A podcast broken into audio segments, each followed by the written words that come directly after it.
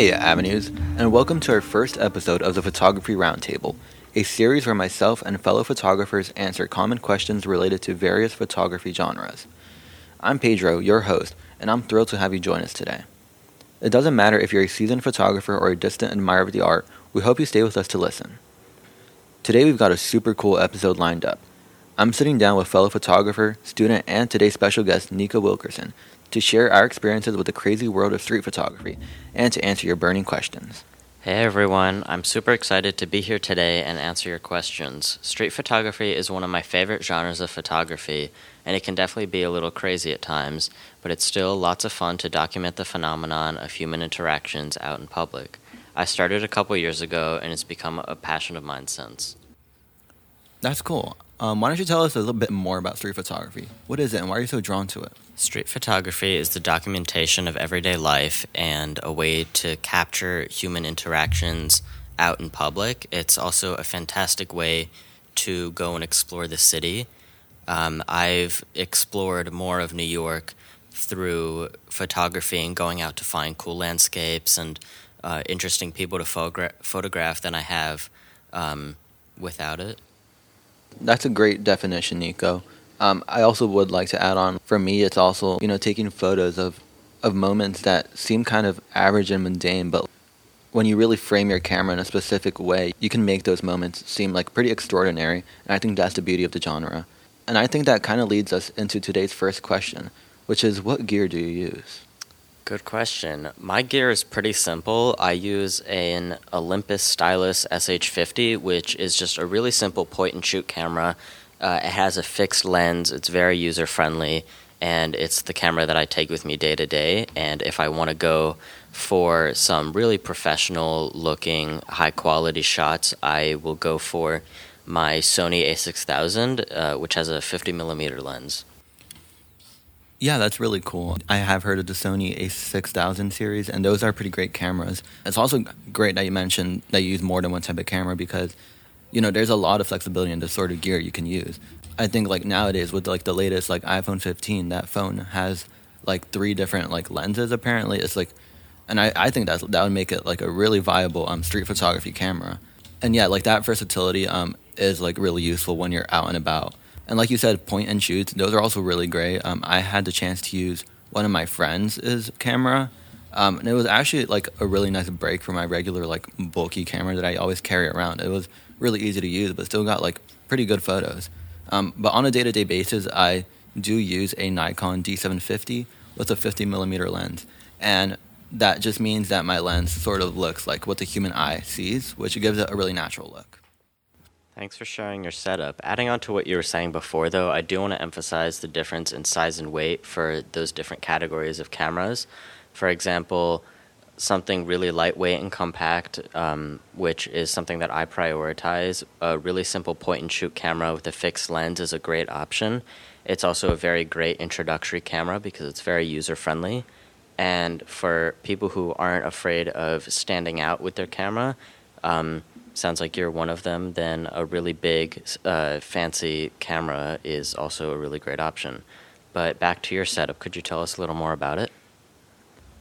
Yeah, of course I can. Um, and yeah, like you said, my setup isn't you know particularly small. It's small enough that it's not like super annoying to carry around all day, but at the same time, it still gives me like the advanced like autofocus and exposure capabilities that those cameras tend to have. But yeah, that being said, think about what your priorities are. Like, do you prioritize size and weight, or like, do you prefer having like very advanced features? And there's going to be trade offs and sacrifices with different setups, so that's something to keep in mind. For sure, that's why I use a really simple point and shoot camera because I prioritize discretion, having something lightweight, and also something very user friendly. Yeah, that's a very valid reason. And I've seen your photos, and it definitely works great for you. Anyways, changing the subject a bit, I know we briefly spoke about lenses. Why don't, you, why don't you tell me more about the lenses you use and why? I haven't played around that much with different lenses. The camera that I use most often just has a fixed lens, but I'd say the lens that you choose really depends on what kind of things you're shooting. So if you're interested in portraiture, then the lens you use is going to be completely different than if you're going for more landscape shots. Yeah, that's a really great point. Like, you said for portraits, your lens is typically going to be you know really zoomed in, and it's going to just isolate the subject. But but you can't take a you can't just take a landscape shot with that same exact lens. So it is pretty important what lens you choose. But for the most part, I think a wide angle lens can get you a lot of great results in a lot of different situations. Anyways, um, moving on to the next question, and this is an interesting one. People ask, "What's it like to take pictures of strangers on the street?" Isn't it weird and kind of awkward? And before you answer, um, I'm gonna actually chip in here. Yes, it definitely is. Like for me personally, um, I think honestly, it always will be if you're not really prepared. So, now, Nico, what are some ways you avoid awkward confrontations with strangers when taking their photos? Um, one thing that I do is go and ask them, and that can absolutely be very awkward, but it's also a way to avoid confrontation in case someone has a strong reaction to you taking their photos.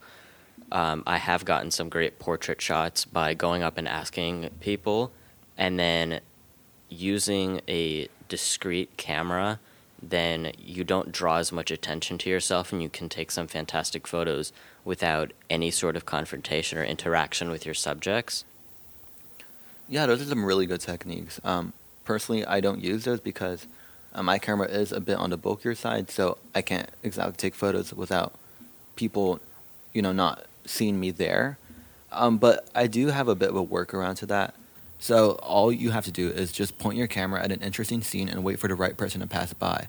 By doing so, you're avoiding singling out anybody because your camera is pointed at the general scene, not a specific person. Um, it's really cool, and I've really gone. A, I've gotten so much great shots because of that, um, and I've never had a confrontation. So it's a really good one. Um, if you don't want to really talk to anybody, or or if if you want a, really specific shot. Um, and the worst thing that's ever happened to me was like someone told me to get out the way because I was like um, standing in the middle of foot traffic, and that was like down by 42nd Street. So like honestly, I should have known better. So yeah. Um, and last question before we have to finish. As you're probably aware, there's certain ethics around photography, and especially street photography. What's something that you consider unethical in street photography?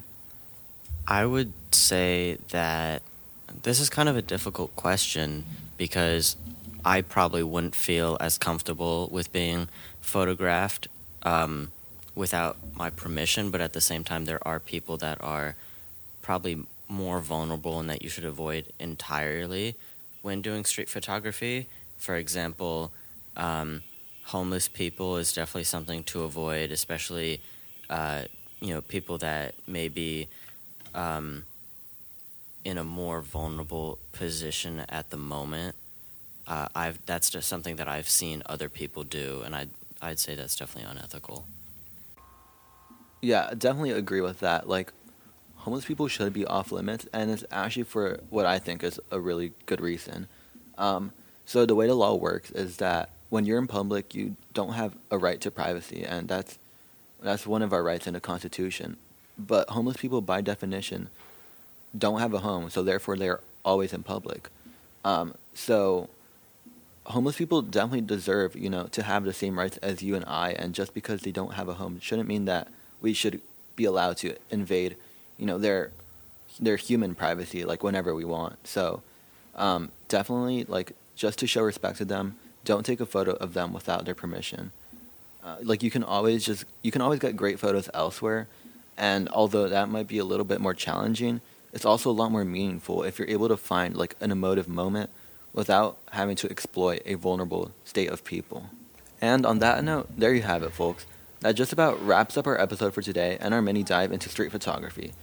I just want to say thank you to Nico for his opinions and perspective. It really was a pleasure to have you here today. Thanks, Pedro, and thanks for our listeners for taking the time to learn a little bit about the large and complicated world of street photography. As we discussed, it doesn't take much to get out there and take some great photos.